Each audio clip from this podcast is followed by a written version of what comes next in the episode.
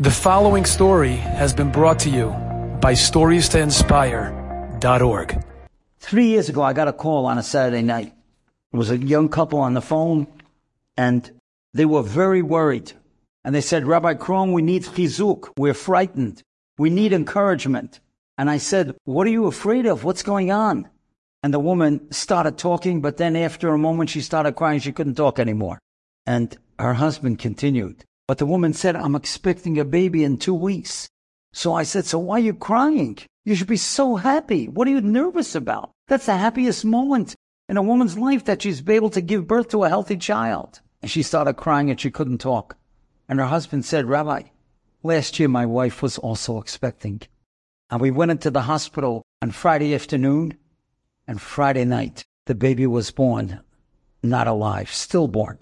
The baby wasn't born alive. And we were so shocked. We couldn't believe it. The pregnancy was perfect. And the doctors were shocked. They couldn't believe it. How could that be? The whole pregnancy was perfect. How could this baby not be born alive? And we cried all night. We cried all night. We cried in the morning, Shabbat morning. And that's what we're nervous about. We don't want the same thing, chas v'shalom, should happen again. That's why we're asking you for chizuk and encouragement. And now I'm positive I'm not the only one that they called. I'm sure they must have called 10 rabbis besides me. But I said to them, I want to tell you what to do. And I'm telling you, if you follow what I tell you, you'll see in two weeks, the baby's going to be born and the baby is going to be healthy and everything's going to be wonderful.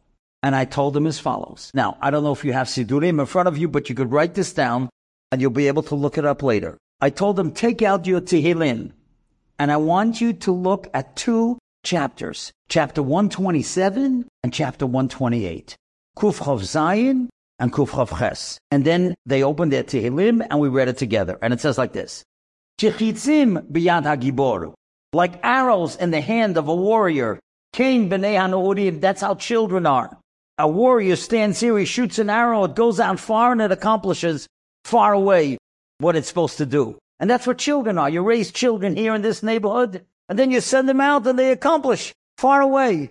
And then I said, take a look at the next chapter, 128. It says, Eshtechos gegefen Your wife will be like a fruitful vine, in the inner chambers of your home. Your children, they will be like olive sprouts. Olive sprouts are fresh throughout the whole year. They'll be vibrant and encouraging and lebedik and lively, just like olives are fresh a whole year.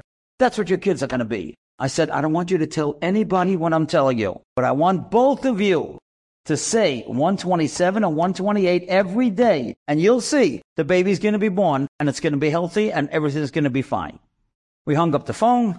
Two weeks later, on a Saturday night, the guy calls. He says, Rabbi Krohn. At a second, I recognized his voice well. When he said Rabbi Krohn that way, I knew it was good. And I said, wow, what happened?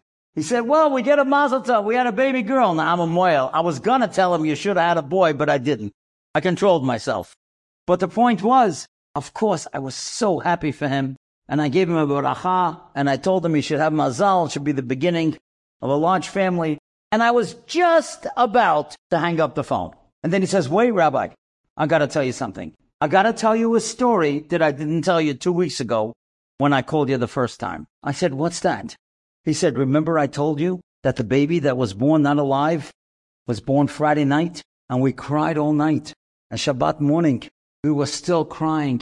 But we were outside in Deal, New Jersey, in Long Branch. And I knew there was a synagogue on the block of the hospital. So I said to my wife, It's Shabbat. I think I should go to the synagogue to pray. And listen to this, he tells me. I came into the synagogue. By the time I came into synagogue, they were holding Kriyat Torah. They were reading the Torah. And just as I walked in, imagine this. I'm coming in from such sadness. I walk in at the Torah. Yaakov Shwekey, the famous singer, is getting on Aliyah Torah. He just had a baby girl and everybody is singing Sim Tov Mazel Tov. Could you imagine what I felt like?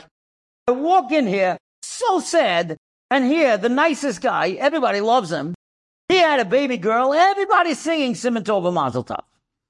Of course, I went over to him like everybody else and I said Mazel Tov. And then they made him a big kiddush after the prayers, after Musaf. And during the Kiddush, I went over to him. I said, Yaakov, can I speak to you privately after the Kiddush? My wife wants I should ask you something. He said, Of course. It's no question. Don't worry. I'll be here. I'm not leaving until we speak. And sure enough, there was a big Kiddush. Everybody left. And he tells me, me and Yaakov, we were in the synagogue alone. And I said to him, he's telling me the story. I said to Yaakov, Yaakov, we had a terrible tragedy last night. The baby wasn't born alive. We want to cry. We need to cry. We got to get it out of our system. And we know that you sing a certain song so beautifully like nobody else. Mama Rachel cry. Could we come to your house tonight? We'll come straight from the hospital and just sing it for us and we'll cry together. We just got to get it out of our system. And Yaakov says, of course, don't rush out of the hospital. I'll wait for you past midnight. Just come to my house. I'll be there for you. He says, Rabbi, you wouldn't believe it.